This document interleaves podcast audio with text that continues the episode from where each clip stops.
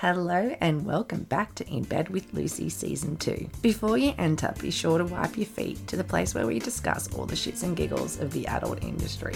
Now for all my newbies, I'll quickly run through my disclaimer.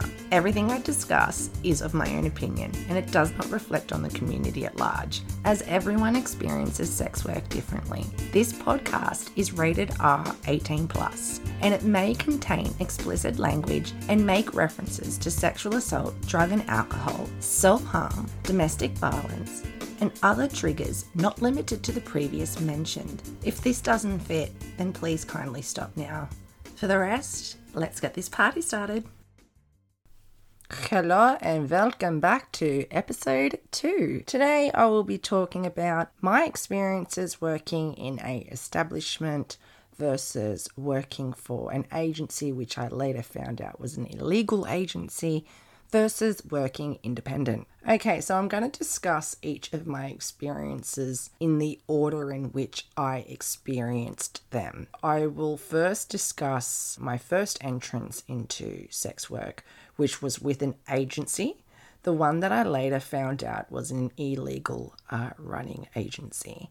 So my experience working for a female-run um, agency was originally it was, I thought it was a good experience. I thought it was someone that was on my side. She basically spoke everything that I wanted to hear and also was saying things in a way in which she was entrapping someone to kind of basically coax them into what she wanted and also entrapping them into that. So my first experience at first was great, like I thought it was good, and then I later found out the how much she was actually exploiting me, and it all came to light when I had my first experience with a client that wasn't acknowledging my no. I was withdrawing consent um, to a sexual act, and he actually proceeded uh, fourteen to seventeen times further to actually physically perform the act until I actually choked him out. And I eventually physically told him that he was no longer able to receive my services. And I actually removed him. When I went to tell the agency owner that was running the illegal agency, she didn't give a fuck. She dead set did not give a fuck. She wanted me in. She wanted me out. She had fifteen minutes to turn the fucking whole place over, clean it, get it ready for the next girl to come in. She had girls back to back. She was running, finding girls on different ways like Instagram, um, seeking arrangements, like anyone that looks like they're into like sexual stuff. She will basically um, put an offer to them to say to be a sugar baby or anything like that in order to coax them to be a sex worker. So if you're willing to, you know, do have sex or do any type of encounter for money, well, then obviously you're willing to be a sex worker. So that's generally how she found her people. And that's also how she found me. So yeah, it was actually a really um, eye-opener. At that point, I realized what was actually going on. So I thought I needed to do everything in my power to find out exactly what was going on. I needed to investigate and I needed to hang around a little bit because I needed to see what was going on with the other girls, because I was a little bit more mature and I was a little bit more, I guess, worldly, or I guess more educated streetwise as well. So I felt like some of these girls were really young and had no fucking idea what the fuck they were doing. So I felt like I almost had to save some of them. I convinced the agency owner to basically be like her cleaner and P A. And I used all those opportunities in order to, I guess, P I her uh, what was going on. And I had made huge discoveries and took evidence um, as I could before I'd left. And unfortunately, when I did leave, I left quite abruptly because obviously it was quite a hostile situation. So I had to basically make a very, very quick-handed decision in order to protect myself. So obviously no one's more important than me. I need to protect myself. So yeah, I want to save other people, but in the end of the day, my life is way more important. So I found that I, that ended abruptly, and I ended up, uh, she tried threatening me, and then I ended up basically checkmating her in a way that like no other. So that was a really terrible experience for me. And she actually took sixty percent of all my jobs. And she also took sixty percent of all my extras, and would also convince people to do really, really dangerous sexual acts in order to get more money if they weren't getting enough clients. So she would definitely, definitely encourage natural. She would definitely encourage come in mouth with swallows. She would encourage anything that she could exploit more money from. And keep in mind, she also got a cut of all your extras too.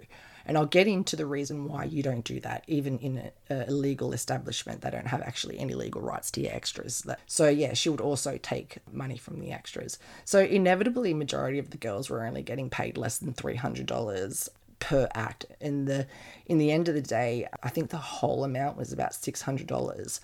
So, and on top of that, she would force you to get really, really expensive photo shoots, and she, she would make you pay for them. She would say, oh, you know, I'll pay sixty percent of it because I'm taking sixty percent of the income. That's bullshit. She actually made you pay even for the hotel that she would use for a job so you could do your shoot in. This chick was, uh, the energy that she's got, I'm actually surprised that karma hasn't come and cut her off at the knees. At the kneecaps. She's really fucking shocked that this woman has continued to carry on to exploit young, vulnerable girls. This person has two young boys of her own. You'd think a mother would be compassionate. Absolutely no compassion, absolutely no empathy. She does not give a fuck about your life.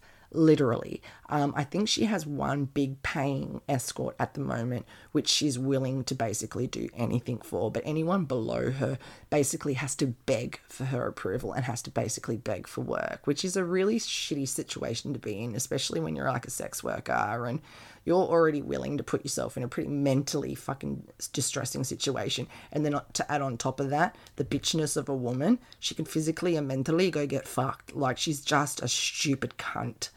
I left that situation gracefully and I learnt so much from it. And one thing that I learned about that scenario was the fact that I don't want anyone else to have to go through that. So I guess this is more motivation to the reasons why I do this podcast, is because I'm going to tell you the fucking real deal of what's going on out there. You have no idea the amount of women that are out there to exploit other women and say that, oh, I'll be here to mentor you. Yeah, there are genuine mentors. And I actually know one, um, Vivian Black. She's amazing. I've spoken to her personally, and she's... T- If anyone's going to do mentoring, I would highly recommend um, her. But I've had way too many um, bad stories of other girls um, that have been non-genuine. Um, like Vivian, Vivian's the kind of person that will be eating her dinner and still helping you, even though she's starving. God love her. Um, but there are other girls out there that just do not give a fuck. They are there to take your money. They don't care if you get raped. They don't care if you... Um, use drugs, or they don't care if they put you in a dangerous situation. Um, they just use mentoring as some type of disguise in order to illegally pimp you and illegally exploit you in a way that really, I think the, the police really don't know how to take action on certain things, eh? Like, you can pick up on sex work, but yeah, let's not worry about an illegal fucking escort or someone that's exploiting younger girls and even convincing them to be sex workers. Like, isn't that really against the law? But anyway. So the next experience I'm going to talk about is when I went independent. So I went independent n- not long after. Actually, no, I went into a brothel for three weeks, sorry. Um, I worked at a brothel, a local brothel, which was a woman um, that I knew. She basically was just another one. Uh, even though she was running a legal brothel, she was just... a real sick, perverted sociopath. Any girl that goes near, like, I've actually personally put my name against reviews regarding the, I guess, the personal trauma and on myself and on trauma that I've personally witnessed on other girls that this particular brothel owner has done. But she, you know what? She doesn't have any regular girls. Literally touring girls just exploit her establishment, and all her girls that she does have all do privates behind her back anyway. So no one's ever really been loyal to her. No one's respectful. No one, like, you, you reap what you sow, you know what I'm saying? So she's just been a total cunt. Um, she'll do the same things. We'll say all the nice things, try and convince you, I'll do this, I'll do this, I'll make you dinner, I'll, you don't have to pay for this, oh, you get this cut, you get more cut than anyone in Wollongong, and she will do the exact same things as every other brothel, like, that I have experienced, is that they will exploit you, and they really don't give a shit if you have a drug addiction, because if you could stay awake longer, then that means that you can do more clients. That means that they can make more money from you. It's not uncommon for brothels in my area to actually supply the the workers with drugs. And in fact, if they O D, it's not uncommon for them to say, just chuck them in the car park, just don't let them fucking O D on property. So brothel owners, like anything, they're a business, they just want to uh, get their money. And in the end of the day, if they have to use a tool, which every single job you require some type of tool, if you're that tool, they literally don't give a fuck what actually happens to you. So if you get raped, if you get assaulted, and they will actually force you to do jobs that you don't want to do. So if a client has previously assaulted you or previously tried to push boundaries and you've told the brothel owner that that's what they do, they literally don't give a fuck. They literally don't give a fuck. You will see that client because you'll be earning that money and they will push you and push you. So it's not a very good situation to be in. They will always say the right things at the beginning. They will always do whatever it is because it's hard to get girls, because once they keep doing that to girls, girls just get their money and fuck off. There's so many brothels around. You you could literally fucking point your finger. You could turn around, spin a bottle, and wherever it lands, it will land on a fucking brothel. I shit you not. So that's why it's so difficult to hold on to girls. And plus, when you go independent, you literally have to do one job to earn a whole week's wage. One moment, my doorbell's ringing. Sorry about that interruption. One of my girls, Holly, came over just to have a quick coffee and a chat and a bitch and a vent about life itself. You know, we all can relate to that. So where was I? I was discussing brothels and what a shit experience it was for me. I actually haven't really experienced any type of... I know that other girls have experienced um, some severe incidences occurring in a brothel, and a brothel owner will literally do nothing to assist you. So yeah, I have really bad experiences with an agency. I also have really bad experiences with um, establishments. So I decided to go independent very quickly, and yeah, here I am. Booyah! But before I move on to talking about my independent experience, I do kind of want to discuss a few things that happen in a brothel, in an establishment. Generally, majority of the cut is sixty forty, meaning that you get sixty percent and the house gets forty percent of your hourly rate. It's not uncommon for an establishment to charge a accommodation fee for while you are working. You would think that your rate would cover things like that, but unfortunately they kind of, it's like that Simpson episode where the mayor was like, I'm gonna start a wearing pants tax, because he just wanted to create taxes for any any way that he want. So you'll find that majority of brothels will exploit every single step of the way. So they can sometimes charge an accommodation fee. They can also charge you a condom fee to use condoms, and they will not allow you to bring your own. They may also charge you for other supplies that you may need, um, like sponges and other supplies that your client may need. They will charge you for that. Depending on damages caused, they could also charge you for that, which... whatever. But yeah, no, a brothel will definitely exploit um, as much as humanly possible. And they will also exploit it to a, like almost a, I think it's a th- one, two, like a four hundred percent profit. Like if they buy something for two dollars, you're spending twenty bucks. No shit. Like it's fucking disgusting how brothels treat their workers, considering that without the workers, they actually wouldn't even have a business. So yeah, I haven't really heard many business or any brothels that have been really, really good to their girls. I do know one brothel that's really good to their girls, but they still charge overly priced for a sponge, which they shouldn't do because they they're paying a couple of dollars for it and charging the girls tens of dollars, which is appalling. So not every single brothel I've ever met is actually ethical. In the end of the day, they are a business, so they need to charge for every aspect, but you need to almost supply things for your employees to be able to work. Without the condoms, they can't work.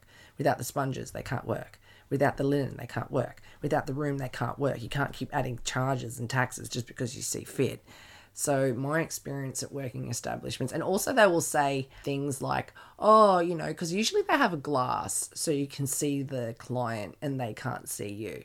And they'll be like, oh, look, we've even got this glass in place so you can see who it is and all this stuff. The reason they have it in place is so you can see who the fuckwit is that you're going to have to see next. You know what I mean? They generally don't put it there because they don't give a fuck about your opinion. It's there just so you can have a quick prepare.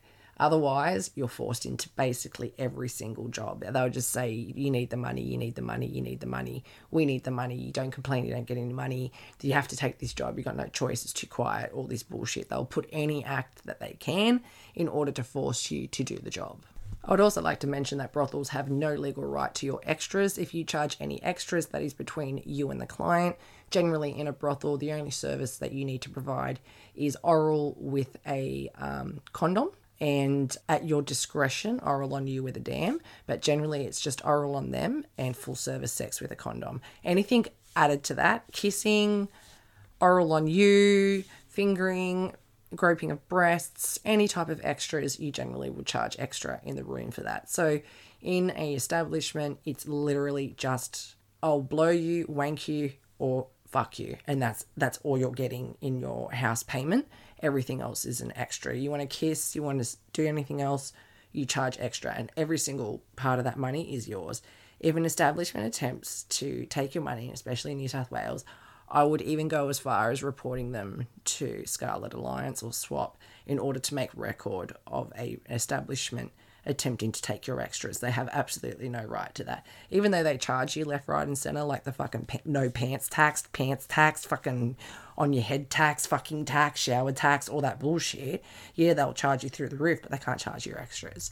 So that's it. They, they can't do that.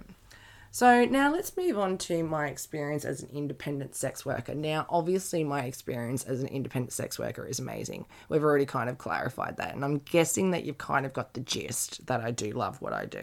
And obviously I wouldn't be doing it for this long and devoting my life and also sacrificing a lot of my life in order to be a, a independent lover and companion to people that I know need it in order to make this world a better place. So I love the fuck what I do. I love the fuck out of it. I wouldn't really change anything for the world, but, you know, how did I get to this point?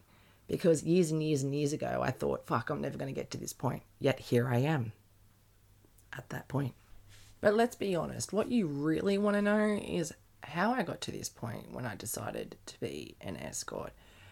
Well, it was a step-by-step process. And just like learning how to walk, I had to learn how to crawl first. Like I've mentioned in my previous episodes, I have discussed how I have set up my business. But how I went forward when I decided to be an independent sex worker, it was definitely a slow process. So, you know, especially being a regional-based sex worker, I wasn't in a huge city. So I knew that it was going to take a, a, a while to establish my branding. However, I did know that from my previous existence in my local city, I knew that people already knew who the fuck I was. So I knew I would definitely be getting some type of work from that.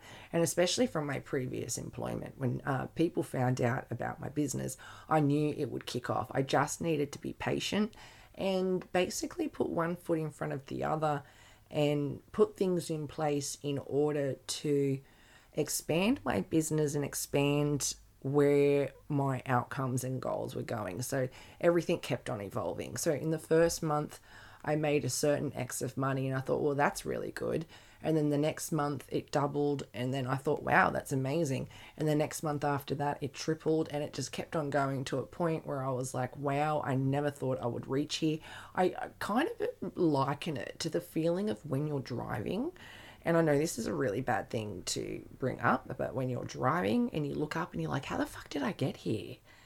Like, I know I drove here. Did I go through any red lights? Did I stop at all the signs? Like, how I don't recall how I got from my work or how I got from my home or how I got from that place to this X place. It's almost like you look up because you were so preoccupied that you just didn't take a note, fine detail. So I can um, liken my experience in on my entry as an independent sex worker to that. I head down, bum up. I was just focused on tomorrow. So I had very short, at the first beginning when I started as an escort, I had short goals. I was just like, if I make a thousand dollars, wow, that's fantastic. I would liken it to normal salary. So I would think to myself, well, I wouldn't be earning this money if I was working a forty hour week, you know, and I literally just worked for one hour. You know, so you've got to put things in perspective as well when you first start, because it also gives you, I guess, some type of like food or some type of fuel for you to continue on I guess, doing what you're doing. Because if you're feeling down and you're feeling um, shit on yourself and you're feeling like the situation isn't working out for you, well, things aren't going to work out for you. So you just need to remain positive. And I found that remaining positive and just putting my head down and focusing on each month as it came past and getting through it. And I did. And slowly, slowly, I educated myself in order to better my knowledge in safety, privacy, work-life balance, social life balance, um, all those kinds of things. And I've probably found that it took to about four years of being in the industry to kind of find my happy place, because I'm at the point with my business where my reputation speaks for itself. There's not really a great deal that people can actually say about me that's going to affect people's opinions of me. So um, I'm at the point where I've I've just set a really good standard. So therefore I am now known. So I'm just at that point where I'm now sustaining my business to a good level, which is great. I don't really have to rely on bad publicity, even though bad publicity gives me a great deal of money. I've worked out. It's just not nice to have occur.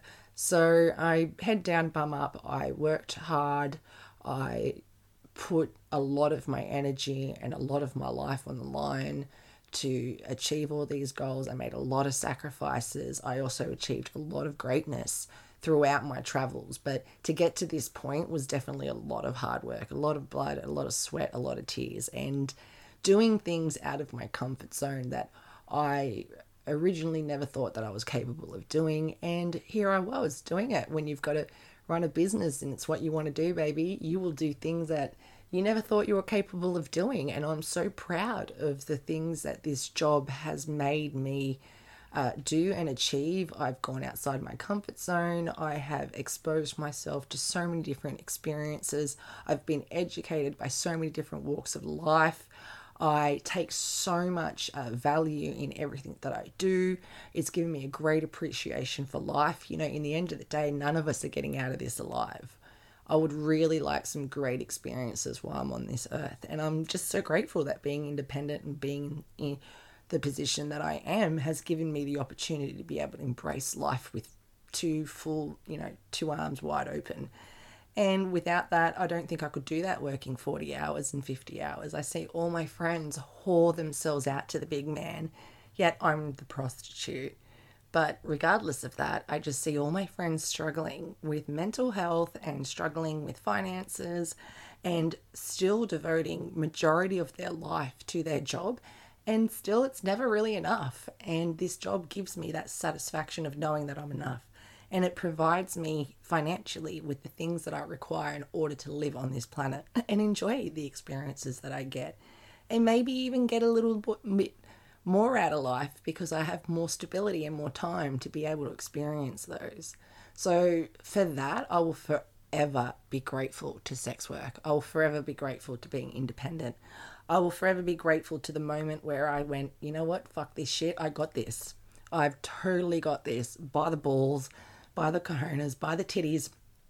I don't need anyone's help. I I control my destiny. And things weren't as scary as it was as soon as you got close up to it. It's so funny that sometimes things can be so intimidating from far away, but the second you're so close, it's actually not that bad. Like, so all you got to do is have faith, be patient, and good things will happen as long as you're putting that good vibe out there, manifesting all that real good shit, all those good vibes. What the fuck could possibly go wrong, right?